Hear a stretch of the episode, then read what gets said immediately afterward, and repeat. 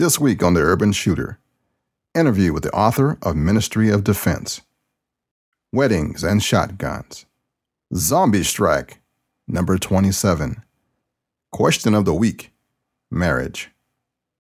All this and a little bit extra coming up next.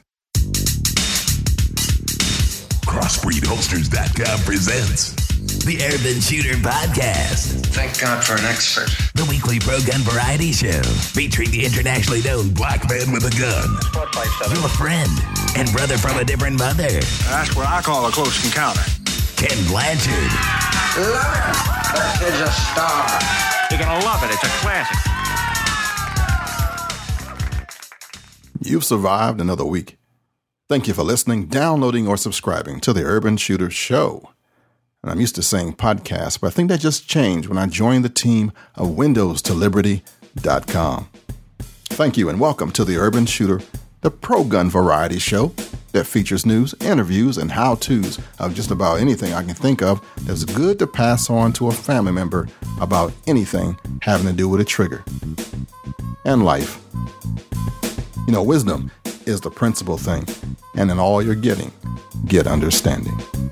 I am your friend and brother from a different mother, a pastor, an author, an activist, a producer, a husband, and host, Kenn Blanchard.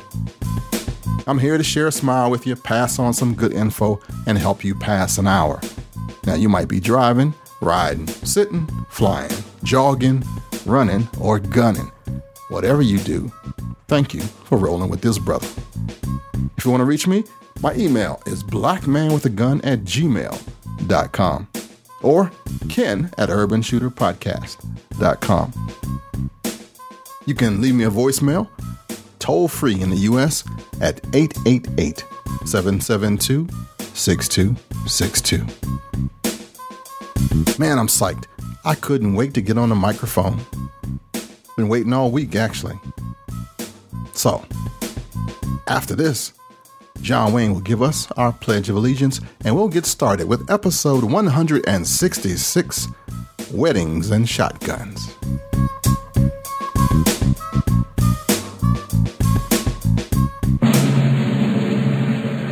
I pledge allegiance to the flag of the United States of America and to the republic for which it stands, one nation, under God, indivisible, with liberty and justice for all.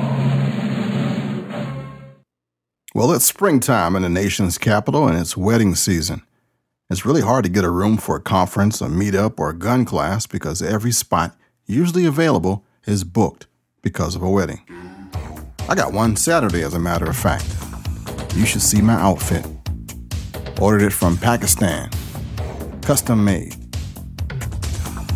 Got lost there for a minute because of the volcano.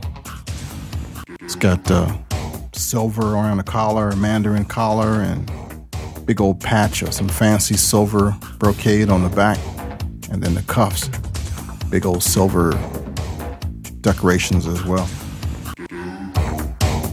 I had it specially made because, uh, well, one, I gained a little bit of weight, but I'm working on that this week, buddy. Four days in a row in the gym. And I want a little, little extra special for this couple. They're my friends. And I heard that they were doing the gray and white, the silver and black thing. I wanted to coordinate. I'll take a picture and share it with you on Facebook next week. If not that, it'll be on my new site, kennblanchard.com. As a matter of fact, I love officiating at weddings.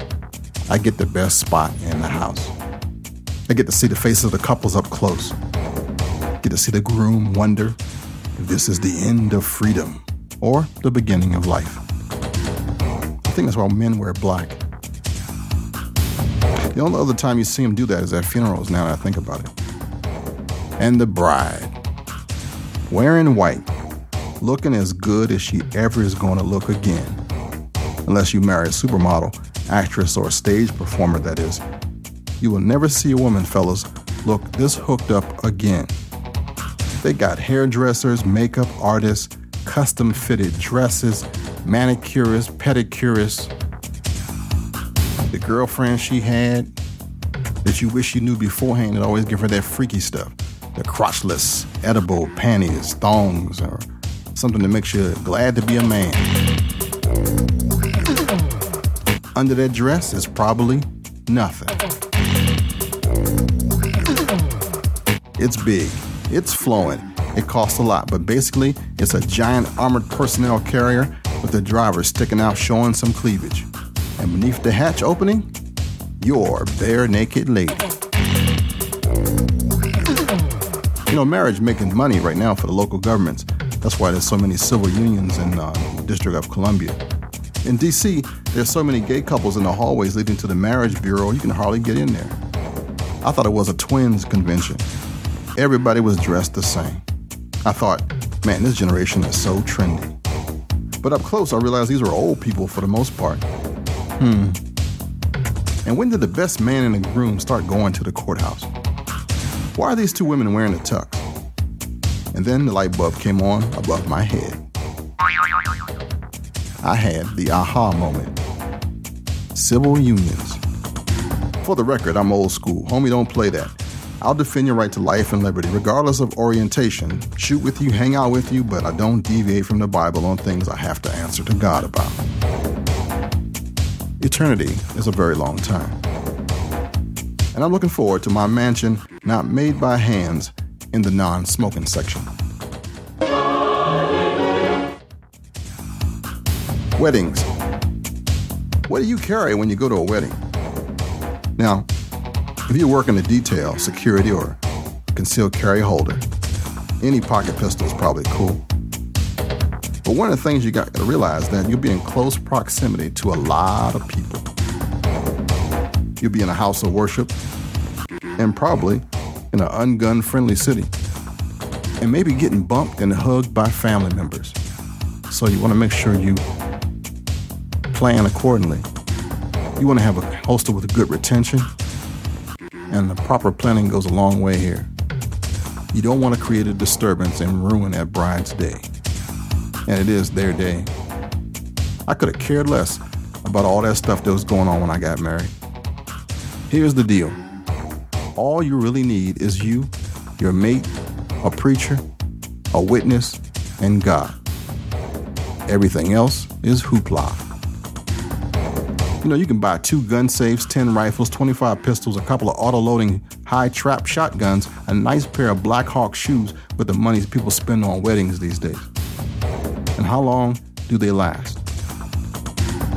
The part I do is at most 15 minutes, and that's if I start cracking jokes. Folks start making worship services or concerts out of their wedding. They lighting candles, we're doing Holy Communion, the flower girls are throwing rose petals on rice paper, some pure, too cute for his own good little boy is making a making his way down the aisle and they're making him carry a pillow with a fake ring on it, and he's not even participating. He starts to look for his mama. That joker never comes all the way down anyway. He starts off strong, and then he crumbles. After he gets a peek at all those strange people looking at him and smiling at him like he's a Scooby snack, the little guy is overwhelmed. I see it every month. And how many maids of honor do you need? Groomsmen. I think they do it for entertainment, actually. Those women are dolled up pretty good. And they gotta make sure they're not as sexy as the bride, but they sure try their damnedest to come close. Their groomsmen are oblivious for the most part. Most are married by the time they get asked to be in one, and they don't reap the benefits of all that estrogen heavy, pheromone spraying love fest that's going on. Watch that movie, of The Wedding Crashers.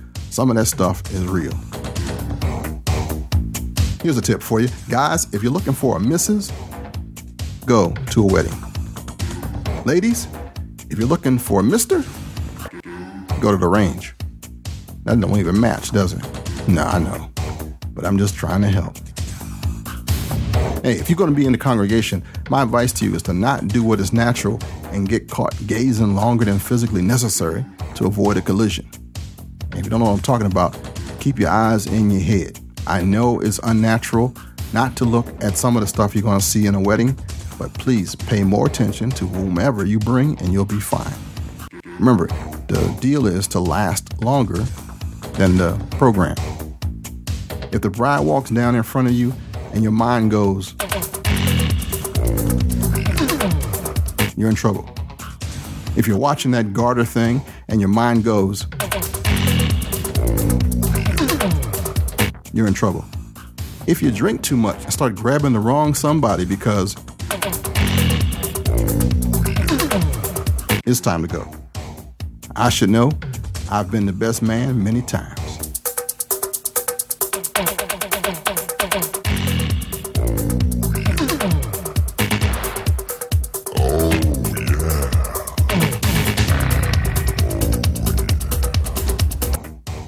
Guns and weddings made me instantly think of that. What type of, sh- of firearm? Shotgun. You guessed it. The old guys got me out to the trap range again this week. Second time this year. And I thought that was pretty cool. And I think I want to invest in a trap shooting outfit and a shotgun. I saw an old brother with a high speed custom looking shotgun that made me go, damn. I think he called it a Ljutic or something. So it was American made. So I had to go to my fellows on Facebook and they hooked me up with the right site name.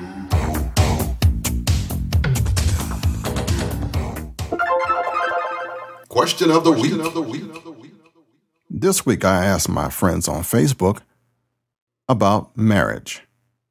What are your thoughts on it? Marshall said it must be a correct calling from God and to the right person. He says that I believe that marriage is between a man and a woman. I know I'm old fashioned for a youngster, but I take it in the biblical sense. Jamie says, biblically ordained by God, one man, one woman for a lifetime. Believers are to marry in the Lord, i.e., to another believer. People who become believers while married to a non believer or are believers who sin and marry a non believer are not to divorce, but to allow the non believer to do so if non believer wishes. Those are his thoughts. And uh, just a summary. Oh, he says, Those are my thoughts, but not my thoughts. It's a summary of what scripture says, and that's what I believe too. Michael says, Learn your spouse's love language ASAP. Express it to him or her often, and you'll actually have a fighting chance. The question Marriage. What are your thoughts on it? I got a quick response. I mean, it was about, let's see, within minutes of me posting it, got 26 responses. Mike says, It is awesome. Make sure you do it with someone you love for the right reasons and stick to it. It's one of the hardest things you will ever do, and also the most rewarding. This Friday, or last Friday, was his 27th anniversary, and he's more in love than ever. He used to hear people say that when they were married to their best friend and thought that was so corny. Now he knows how it feels, and he can happily say he's married to his best friend. Man, that is cool. And happy anniversary, guys. And your son rocks too, by the way, Mike. David says marriage is the ultimate expression of the right of free association to associate yourself with one person above all by choice. He says, I think it's cruel to deny this right to same sex couples. Miguel says, I will quote someone else on this one. Our wedding was many years ago. The celebration continues to this day. By Gene Perret. Matt says, it sadly has lost its place in society. Divorce is easy to get and seems like it happens for no reason sometimes. It can be good when you have a strong foundation. I imagine it was easier 50 years ago when family ties were stronger, he says. Samuel D.T. says, It's great for other people, but as for now, my woman and I don't see the point. Also, everyone I know that's married tells me not to. That's men and women. Robin says, Marriage is God allowing us to express His love intimately to one person for all of your life. It's all the fruit of the Spirit directed toward one person every day, forever. It requires work and a made up mind, trials and tests, just as our walk with God requires. It's a decision to express pure love to one person for all of your life. Darn! And then Sam and Mike got into it for a minute. Diana says, You really don't want me to answer that one, do you? And then they Sam and Mike are going for it a couple times. And then next one says Kevin says, Good for those that honestly want to partake. Best if government is not a party in your marriage. And then we got some people who start coming back and chiming against the same sex civil unions marriage thing that goes on for a minute. Sean says marriage rocks as long as you take it seriously and respect your spouse. Um, Derek says man and woman, enough said. Uh, Keith, I think this is a different Keith. God gave me a helper and only asked that I love her like Christ loved the church. I think I came out on the best side. That's cool, man. And then Cam says to the question, marriage, what are your thoughts on it? Cam says, I don't know. Let me ask my wife. And they got a whole bunch of chuckles from everybody down here below. Frank says it worked for great for his parents, but he's yet to try it. Tess says marriages should be like enlistment contracts, four years with the option to renew. Jason says that marriages have been great, no regrets whatsoever. My wife has made me a better person. My best advice is to learn how to communicate, especially the listening part. Don says marriage made a lot more sense when I started working harder at it. And Sam's still saying I'll stick to what I'm doing. And Christy says depends on your goals and age. Where I am in life, I see no reason for it. Commitment doesn't need a piece of paper. And that was our question of the week. And it was pretty spirited, to tell you the truth. I had to cut out some of that stuff. It was just a plain out debate. Thank you, Facebook family.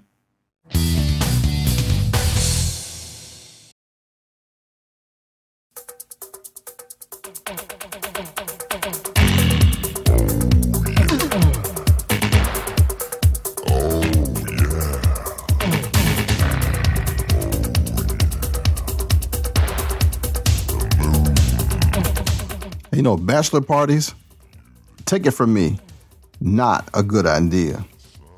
There is stuff that can leave a mark on your life that you don't even want to follow you into a marriage.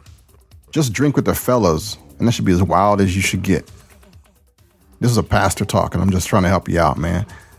Do not do the stripper thing. Come on. You're not helping the local economy. You're not saving greenhouse gases or helping the oil spill in the Gulf by getting a lap dance. You don't know where that girl has been? Come on. How you gonna be a responsible husband with that stripper's funk on your clothes and on you on your wedding day? It's a lifetime commitment, marriage is, and you might as well practice responsibility now. Ah, the memories. I was good at being bad once. It's only by the grace and the mercy of God that I'm still standing. I remember this one time when this angry husband came at me at a bar, had my back to the door, and I was nursing a rum and coke. But I'll save that story for another time when it's just you and me somewhere.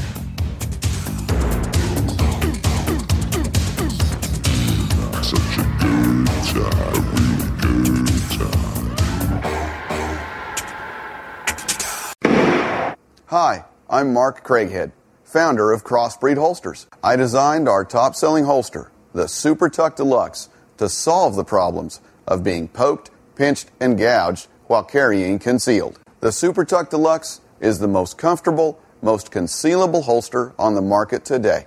We offer a two week free trial and a lifetime warranty. Visit us at crossbreedholsters.com. Don't forget crossbreedholsters.com. You know, usually I have the wait between the washer and the dryer down here in the basement where I record, and uh, I got off a little early. I think I'm going to go outside and uh, take advantage of the day. Hurt.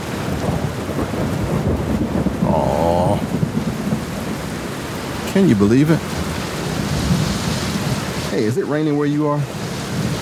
It's raining cats and dogs out here. And how about the southeast U.S.? Memphis and the mighty Mississippi and Nashville, Tennessee. Man, they are really going through out there. All right, no motorcycle riding for me today. back to the studio here.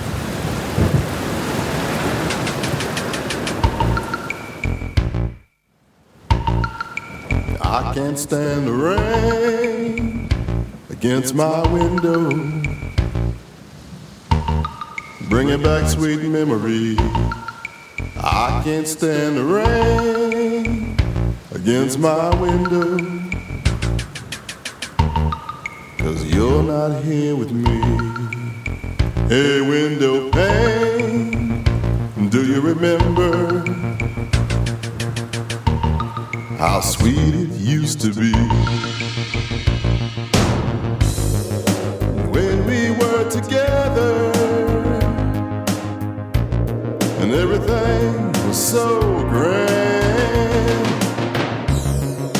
Now that we're parted, and there's one sound that I just can't stand. I can't stand the rain.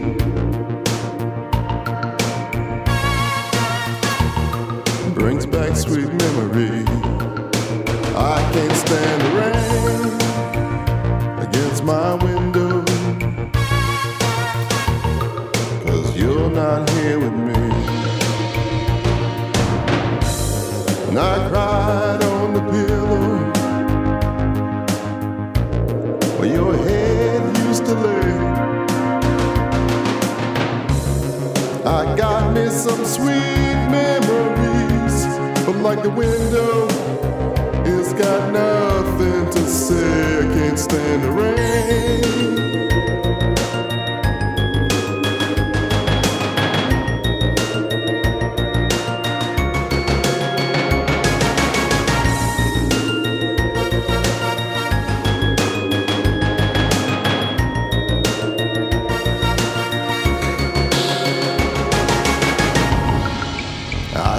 Stand the rain against my window.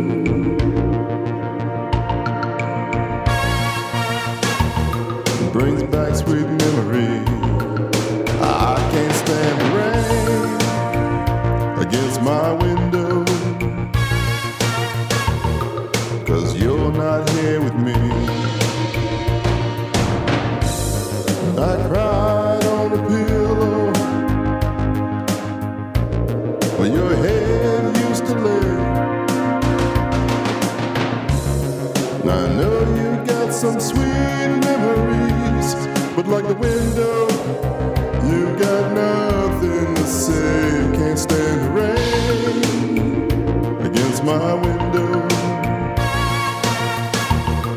Cause you're not here with me. Hey, window pane, do you remember? how sweet it used to be. I can't stand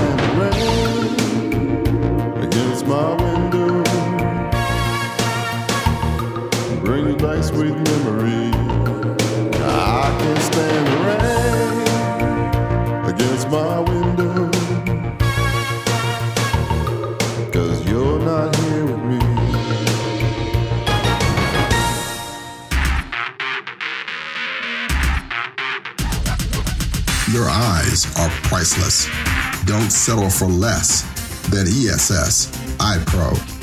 Advanced eye protection systems for military, law enforcement, and fire rescue professionals. Protect your eyes and look good doing it. Designed to take on the planet's most hostile and unforgiving environments, featuring cutting edge technologies, patented innovations for peak performance, and uncompromised eye safety. ESSEyePro.com. Tell them Kenn Blanchard sent you. ESSEyePro.com.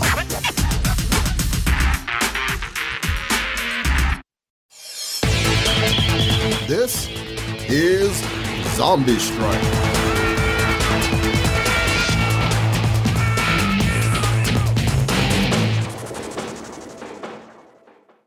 Part 27.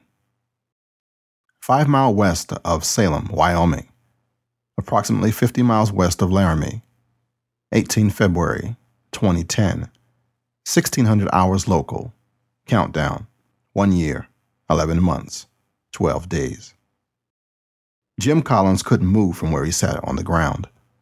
He had failed so completely, more than he had ever thought possible. His enemy had his daughter, had the power of the altar, and was about to unleash some form of hell on the world. Jim's eyes saw as the members of Zombie Strike, as the team rejoined at the battle site. He watched as Mateo told the Steve to stand guard over him as he sat immobilized. Jim knew he should get up and help the team as they prepared to stop Allen. His mind told his body to get up off the ground, but he couldn't see the point. Two men in dirty brown police uniforms walked up to Jim and the Steve. Jim knew he should be running. He had been running from these men for over two decades now. Right now, there didn't seem to be any point to running. Might as well complete his failure by dealing with this sham. With a great deal of effort, Jim lifted his head to look at the two officers that were now looming over him. Hello, Sheriff, Jim said with an unusual calm. Sheriff Jones hadn't aged well over the past 25 years. The tanned face was creased and weathered. The black hair that the sheriff was so proud of had melted into a few wisps of white that peeked out from under the Stetson. Had he shrunk a few inches as well? Jim looked over at the other officer. The one was spitting image of the sheriff some 30 years ago. So, this was Hal Jones, the heir to the throne. From the gleam in the younger Jones's eyes, the apple hadn't fallen far from the tree. Well, Nathan West, as I live and breathe, Sheriff Jones said with an evil amusement. A crooked face danced across the sheriff's face. I never thought I'd see you in these parts again. You must be one of the dumbest criminals I've ever had the pleasure of arresting. Hal let out a snicker. Jim looked at the sheriff. A part of him screamed to get up. He had to fight. He couldn't let it happen this way. Then came the crashing guilt, shame, and hopelessness. He was done. Letting the sheriff cart him away on those trumped up charges would put the perfect end on his failure. I've waited 25 years to do this, Sheriff Jones hissed. Hal, take him. Sure thing, Hal said, reaching behind him for his handcuffs. Hal took a step with the silver manacles in his outstretched hand. Then he stopped with a look of unbelief and fear on his face. It took Jim a moment to realize that the Steve was pointing his kimber at the younger Jones's head. The Steve thinks you might want to back off. The Steve said in his normal happy tone. The cheery voice added to the tension. The sheriff fumbled for his pistol. Mateo and Colin appeared with their sidearms drawn and pointed at the two police officers. Colin's dark features were a blank mask, but Mateo regarded the sheriff like a man with a cockroach. Sheriff Jones went red with righteous indignation. Faced with three zombie hunters, the sheriff should have just backed down. Instead, he acted the same way he always did. You boys might want to think about what you're doing, the sheriff said in his best intimidating voice. Jim remembered how that voice terrified him so long ago. Now, it just seemed weak.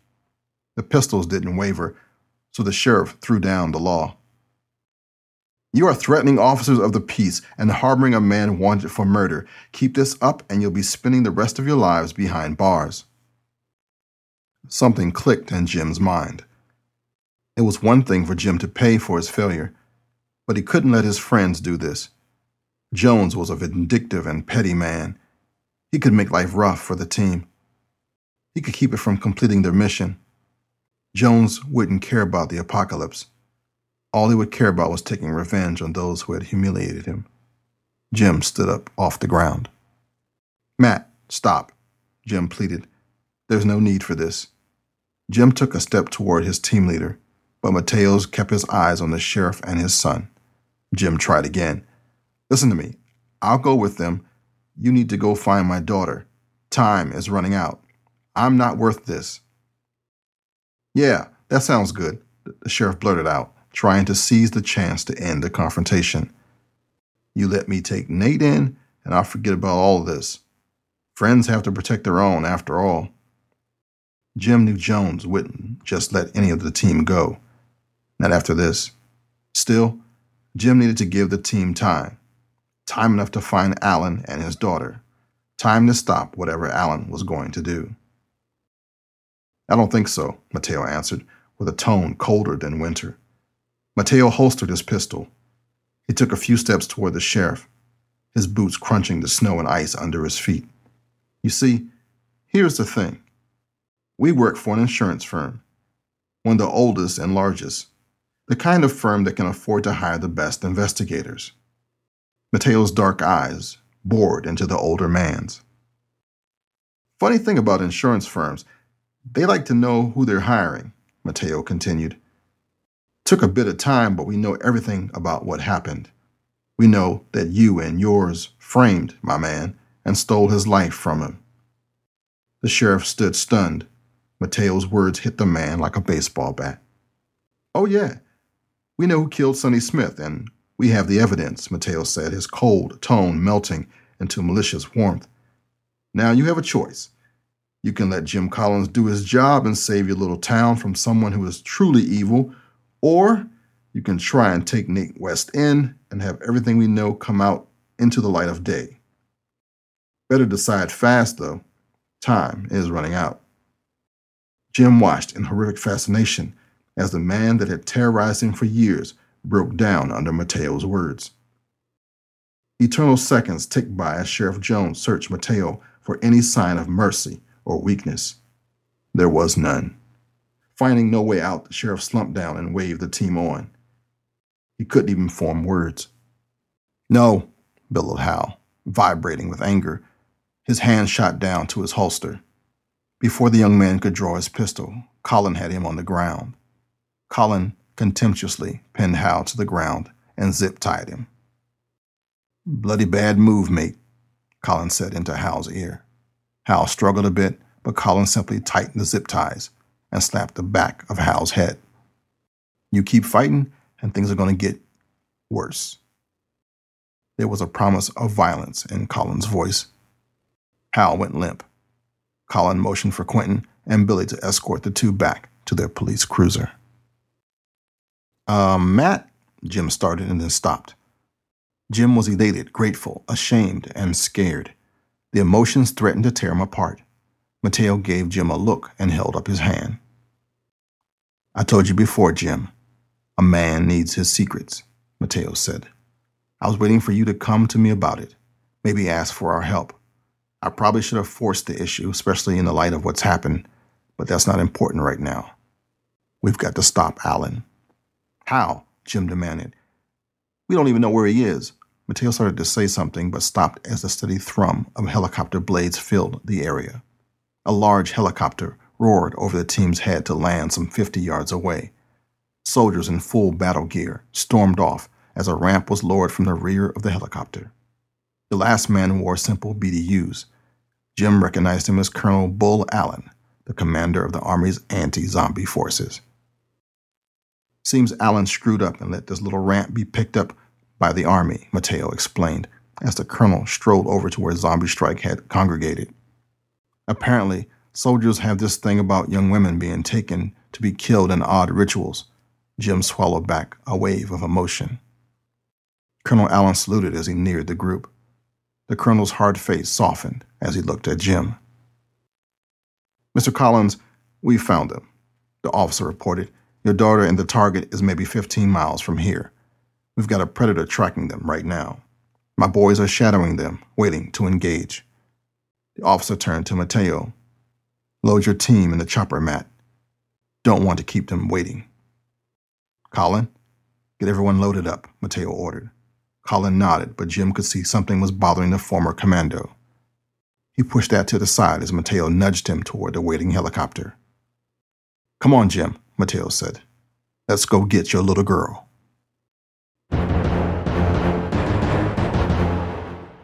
This concludes another installment of the narrated story Zombie Strike by Derek Ward. Join us next time for another exciting edition of the ongoing saga. This product is protected by copyright owned by Blanchard Studios Kenneth Blanchard, and other individuals or entities. Any production, retransmission, republication, or any other use of part or audio found on this site is expressly prohibited unless prior written permission has been granted by Kenneth Blanchard or the appropriate copyright owner. All other rights reserved.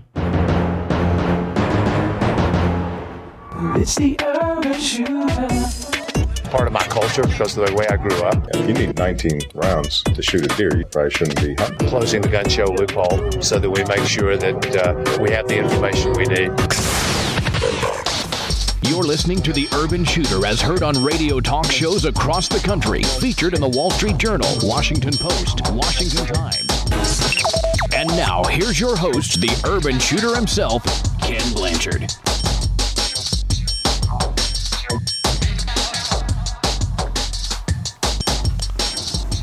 Pablo Birriel, welcome to the Urban Shooter Podcast.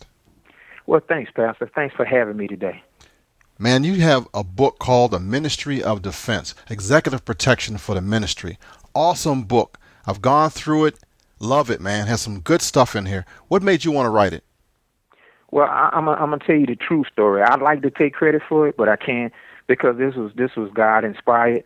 Uh, I was working security ministry at Living Waters Christian Fellowship here in Newport News, where I live at. Okay. And one of the brothers who actually works counterterrorism for the United States Army, we were talking. He has a martial arts background as well as I do. Uh, we had some new people coming into the ministry, and they had never worked security before, so they had no background whatsoever and him being aware of some of the things that I that I've done. You know, I've I've got a advanced executive protection certification through ESI out of Aspen, Colorado. He asked me. He said, "Hey, look, you know, could you sit down and just write a few things that." You know, we can, you know, drop in the guy's spirit and whatnot and teach him a little bit to make him more efficient, to at least have them aware of what they're supposed to be doing, their function is. And um, I just started to write um, when I started to write notes and different things that I think would be helpful to them, you know, the Holy Spirit guided me to put information in there and a foundation, a spiritual foundation, because these people, being Christians or you know being true Christians, they wouldn't be able to accept or understand what I was saying unless I gave them a foundation. So that's the reason why you find some scriptures in there relating to what I'm doing to let them know that that God's not going to get mad at them for you know learning how to protect their ministry and keep people you know from coming in and perpetrating violent acts. So the, the, the basis for this book is how to protect your church from threats. Absolutely, but the funny thing about it is this, and and I've found a, a lot of people. I've had a lot of people speak to me on a lot of emails and whatnot. The information that's in there is so simple that that it can be applied by anyone. You know, it, it was directed primarily toward people setting up security ministries within their churches. But what I found out a lot of is a lot of women have been buying the book and they have been saying, Hey, look, my, my, my husband's in the military and some of the things that I learned, protection things that I learned from this book, I was able to implement them into my house and I feel safer now.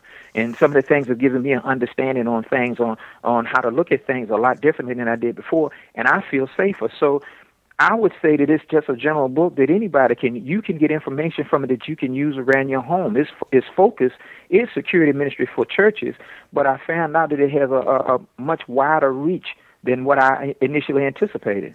Yeah, because you got stuff in here about people who loiter and gang activity and how arguments and it kind of identifies potentials for threats. Kind of gives you a heads up that you might not have paid any attention to if you weren't in that profession before.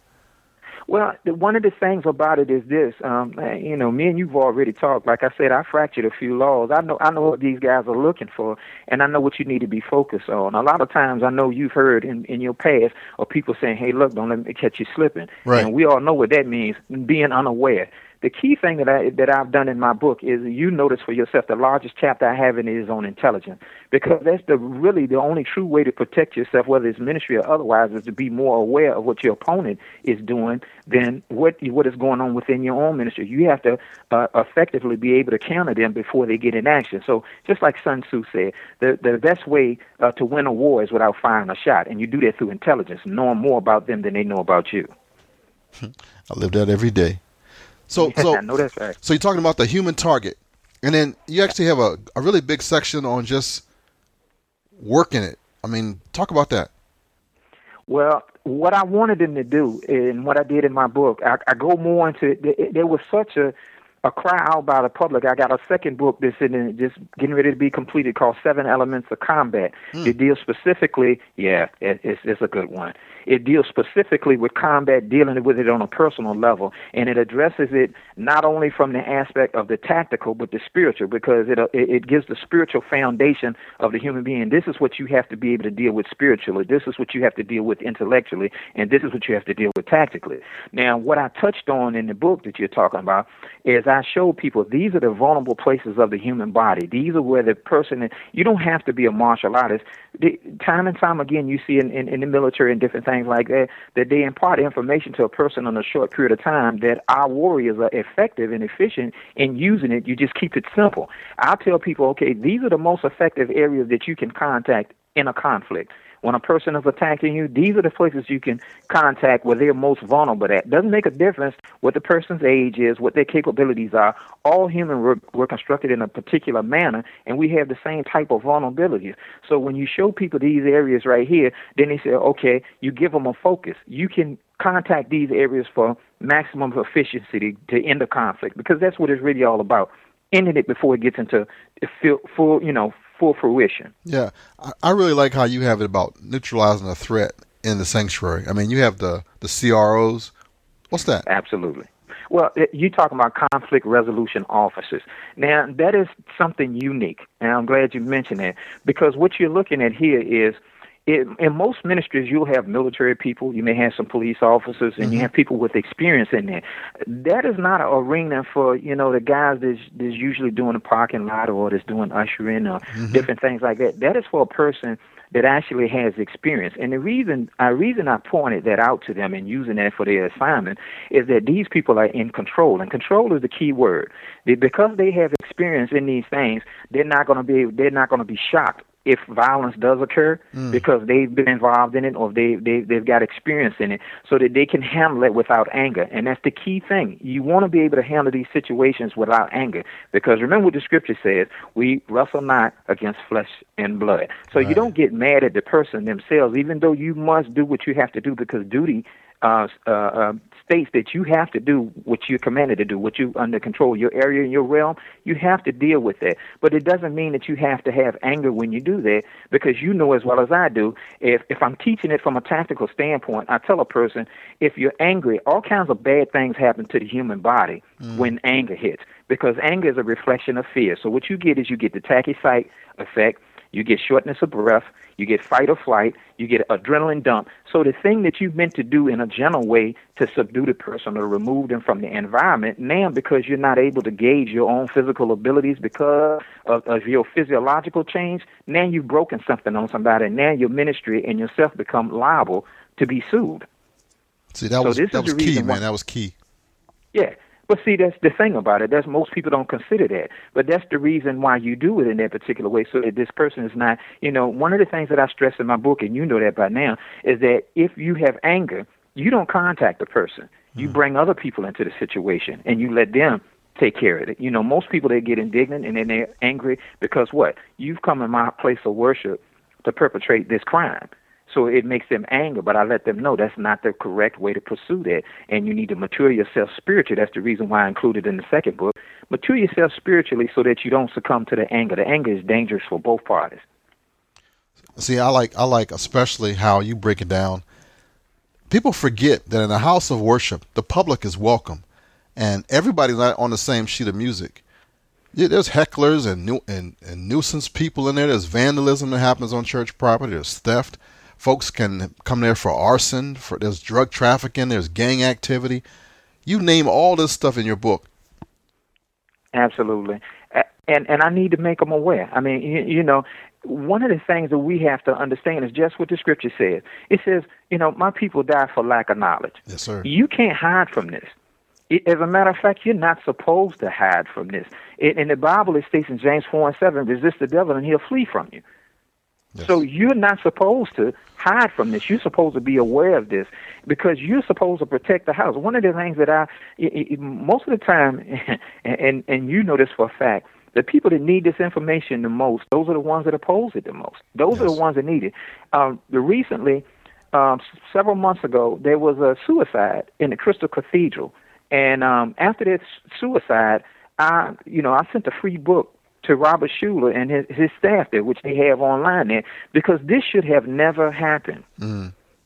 It should have never happened. You know, for for a ministry that large, I'm sure that they had the capability of thwarting this. That for a guy to come walk right into the sanctuary with a gun and commit suicide in the sanctuary, that should never have happened. That should never have happened. But what happens is, you know, you when you're caught up in the ministry, everything you know, the, the pastor has a lot of things to deal. He has a lot of things on his plate. So you need to have somebody that he can consult. The reason, and one of the reasons I call a book the Ministry of Defense, is because in the old days, the minister of defense was a person that the leadership would go to and said, "I need you to study my opponent and make up plans for war if I decide to go to war." And that's what your job was you would come in and that's exactly what you would do within the ministry that we have you have a pastor that's there and the pastor needs to have a person just like that that can say hey look we're sitting in this church in the middle of this war zone. You have gangs on this side, you have drugs over here, you have this going on, and I need somebody to look over all of this information and tell me what it is that we have to combat against. What is it that we're facing while we're in here? You don't want to walk into a situation with your eyes closed. It is very, very dangerous. Yes, sir. Yes, sir. Man, folks are chomping at the bit. How can they contact you? What's your website and a way they can reach you? Well, here you go. My website is my name. It's Pablo Birriel, P A B L O B I R R I E L dot com. Um, uh, one of the things that I'm doing is, like I said, um, I'm distributing the book to as many ministries as I can. So if somebody wants to do a donation, they can send it to Ministry of Defense, care of Kingdom Rule Publishing, and that's at 206 West Taylor Avenue in Hampton, Virginia, and zip code is 23663.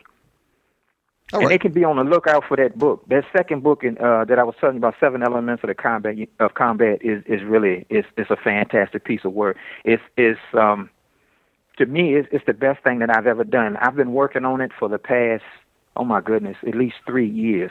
And it's been rewritten several times, you know, as information changes. It's been updated constantly. And I finally got to the point where I've, I've settled my spirit on what I want to put out there and what the people really want. And I'm going to be able to put that out there shortly. And, you know, being a friend that you are, you know, you're going to get your copy first. So, you know Oh, how thanks, that's going to go. I'm gonna make sure well, I you put- know, I got to give you love. I'm gonna put all the links on this episode so everybody can check it out, and we're gonna make sure that Pablo Birriel gets all the attention due because this is a this is a fabulous book for anybody in ministry. I've gotten a couple of questions in the last couple of weeks actually, so this is right on time. Ministry of Defense. Well, you know, God has a way of putting things out there and making it timely. You know, I just, uh, I I just wanted to say that, you know, I'm, I'm really happy uh, about us meeting and and the friendship that we have in there, because you know for yourself, this is a lonely road right here. Yes, it, it really it really is a difficult role to, to, to get people to understand these things, and, and they have to. Uh, one of the things that, that people don't realize is this: um, they had statistics that just recently come out by the uh, Department of Justice on crime, and they said crime is decreasing across the board. And I mean, far be it for me to suggest that because of gun ownership, um, you know, Mhm. concealed carry going up, that crime drops. I mean, I can tell you for a fact. I know what my brother said. Now, my brother spent a third of his life in a federal penitentiary, and I asked him personally, "What is the number one thing that that causes you to pause before you commit a crime?" He said, "Whether the individual is carrying a gun or not. That is the only thing that would persuade him to look some other way. If he thinks the person has the ability to defend themselves, he's not going to do it."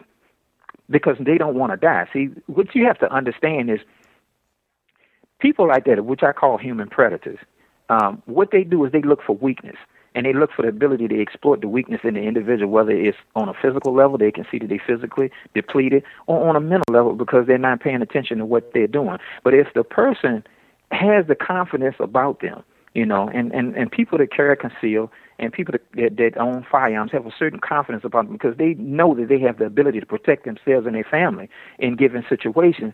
They they portray a certain or they project a certain intensity about themselves that would make a criminal look and say, you know what, I, I'll pass on this one. I, there's somebody else out there, you know, that I can I can better be served by doing it because what they want to do is a crime of opportunity. I want to get in quick, I want to get out quick, and I don't want any problems.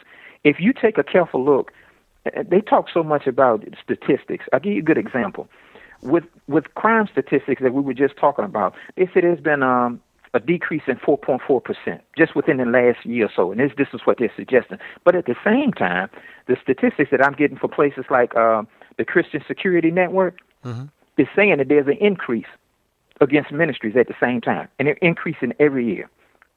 Just last year, there was 1,200 incidents alone within church ministries, and I'm looking at a listing right now that you that you could actually look up on there, and it's showing just in the month of May, no less than about mm, maybe I would say about 35 uh, different types of attacks. They go everything from burglaries, arsons, um, you know, assaults, and different things all across this country.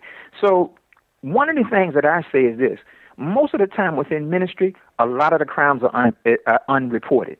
You know, if you have um, if you have small level crimes, if you have vandalism, if if you have some low level theft. You understand what I'm saying? Even to the point of embezzlement and wrongdoing within the church itself, they have a tendency of trying to cover it up instead of addressing it. And this is part of the problem. This is part of the problem that we face because the public has found out that we're human beings and we have faults just like anyone else from the different things that we've done and people haven't dealt with it. So now they say, okay, there used to be a thing amongst criminals where criminals say, you know what? I won't I won't do this at a church. I won't do this because I'm afraid to do this at a church because what? I fear God. But after they see child molestation, Yes. um, murder, kidnapping, they say, you know what? This is no different than anything else around here. So I don't have to be afraid of God because God is not here anymore. Free game. Right? There you go. Absolutely. So so now you see, just like in Maryland, up in the area you were, there was a church uh, about a year or two ago that was robbed five or six consecutive times by the same people. Yeah.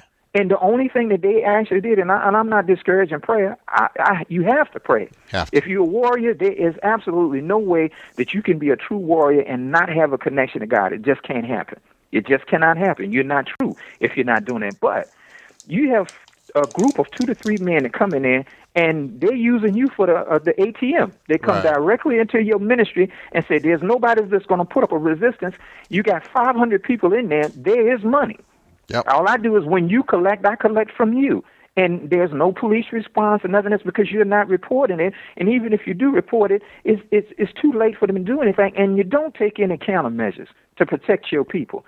Even Aaron recognized in the Bible, Aaron, who was the first priest, ring the tabernacle in the desert about with warriors and gave them instructions not to allow anybody to approach while the people were worshiping. Yeah. So if God made God made provision for it all the way then, nothing has changed. Right. The God church, is the the church and the ministry is still the same. The church and the ministry is still under attack, but we have fallen short. This is the reason why you see crime going the way it is and going so crazy right now. It's the fact that we're not we're we're, we're not able to provide and protect for our own self. I mean, I'll tell you point blank. I don't. I don't. I'm a hunter. I love to hunt. I, I fish, and you can find me at anybody's pistol range. I can't help it. You know what I mean? These are the things that I do. My Right. father was an ex-military guy, and I used to take my kids out in the woods and say, "Okay, you can eat that, you can eat that, you can eat, and you shouldn't eat these right here." You understand what I'm saying? Uh huh. We, I- I lived through a hurricane. When my and my family we lived through the hurricane, I think I gained three pounds.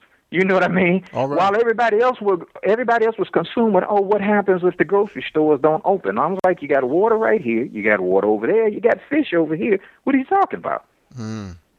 They don't know how to survive. There's some things that you should know. The Americans used to know certain particular things, and, and and these are things that you need to pick up. If you remember in my book, there's an area that I have specifically in there concerning churches and natural disasters because you're seeing more and more of them, and they don't know how to handle it. What's the first thing a person? Well, I haven't been to church in 20 years, but guess what? If a hurricane hits, I'm coming Right. because I need some help now.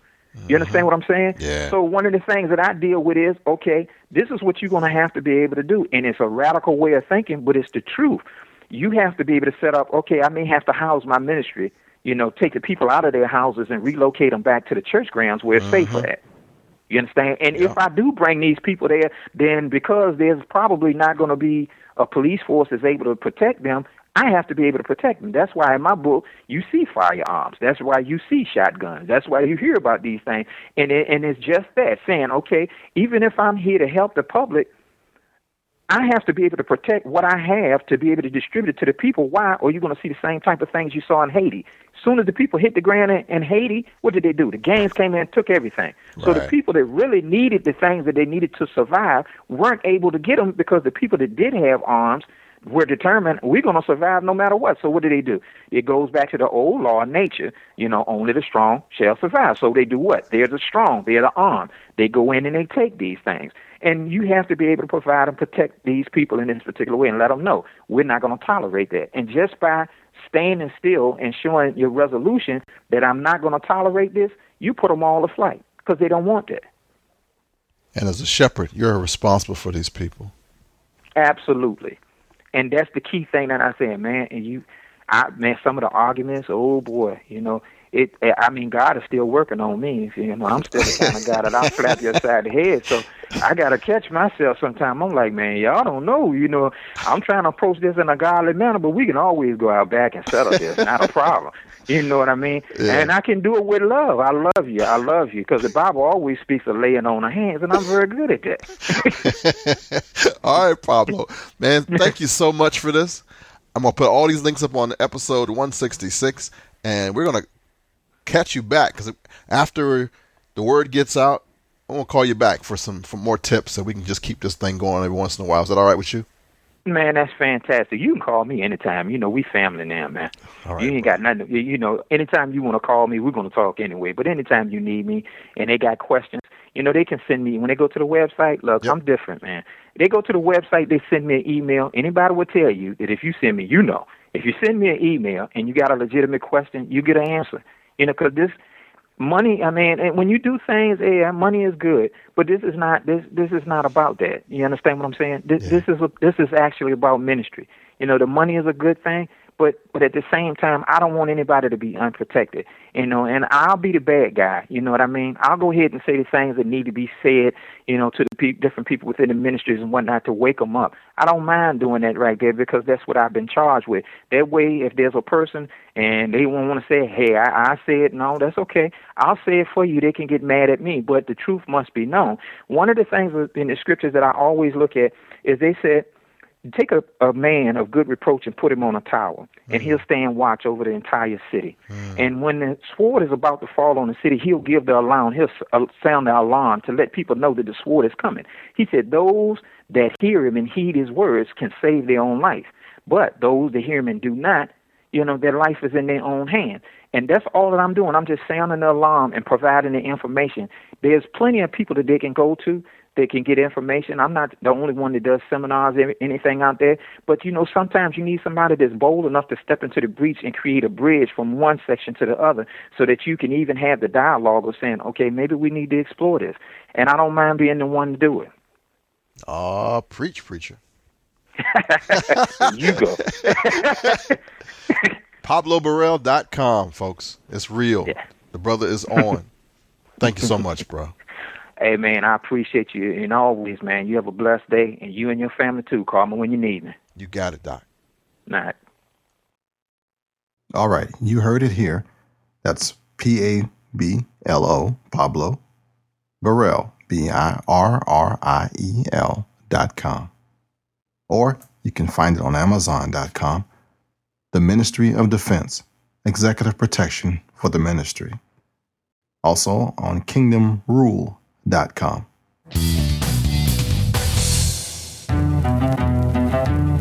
Hey, the Urban Shooter app is now available in the iTunes Store. Get as many episodes as you can handle. Check out the pictures, the quick links to the website, email, and more. The Urban Shooter app. Get yours today.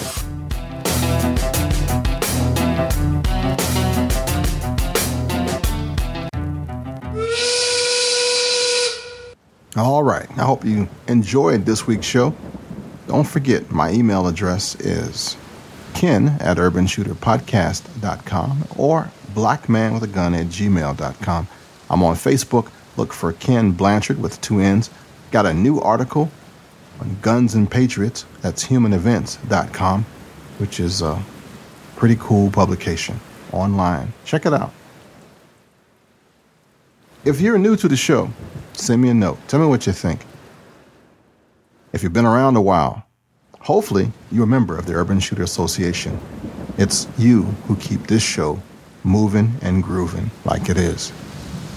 This week was great. I got a chance to send out six sets of ESS Eye Pro to those who were paying attention. Actually, I had a contest. I said, if you are an Urban Shooter Association member, and you can just send me a note to say you want a pair of glasses, and the first one I picked would win.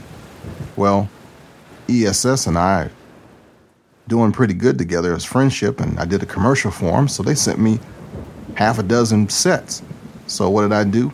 Everybody and a couple extras that so have been supporting this show should get a surprise this week. And I'm going to do that forever. When I get blessed, you get blessed. It's like that. It's family. Thank you for listening, downloading, and subscribing to the Urban Shooter Podcast. This is a family. I am your brother from a different mother, and just in case nobody else has told you, I love you. And what a darn thing you can do about it. Until next week, remember, the early bird might get the worm, but the second mouse gets the cheese. Urban shooter. Shalom, baby.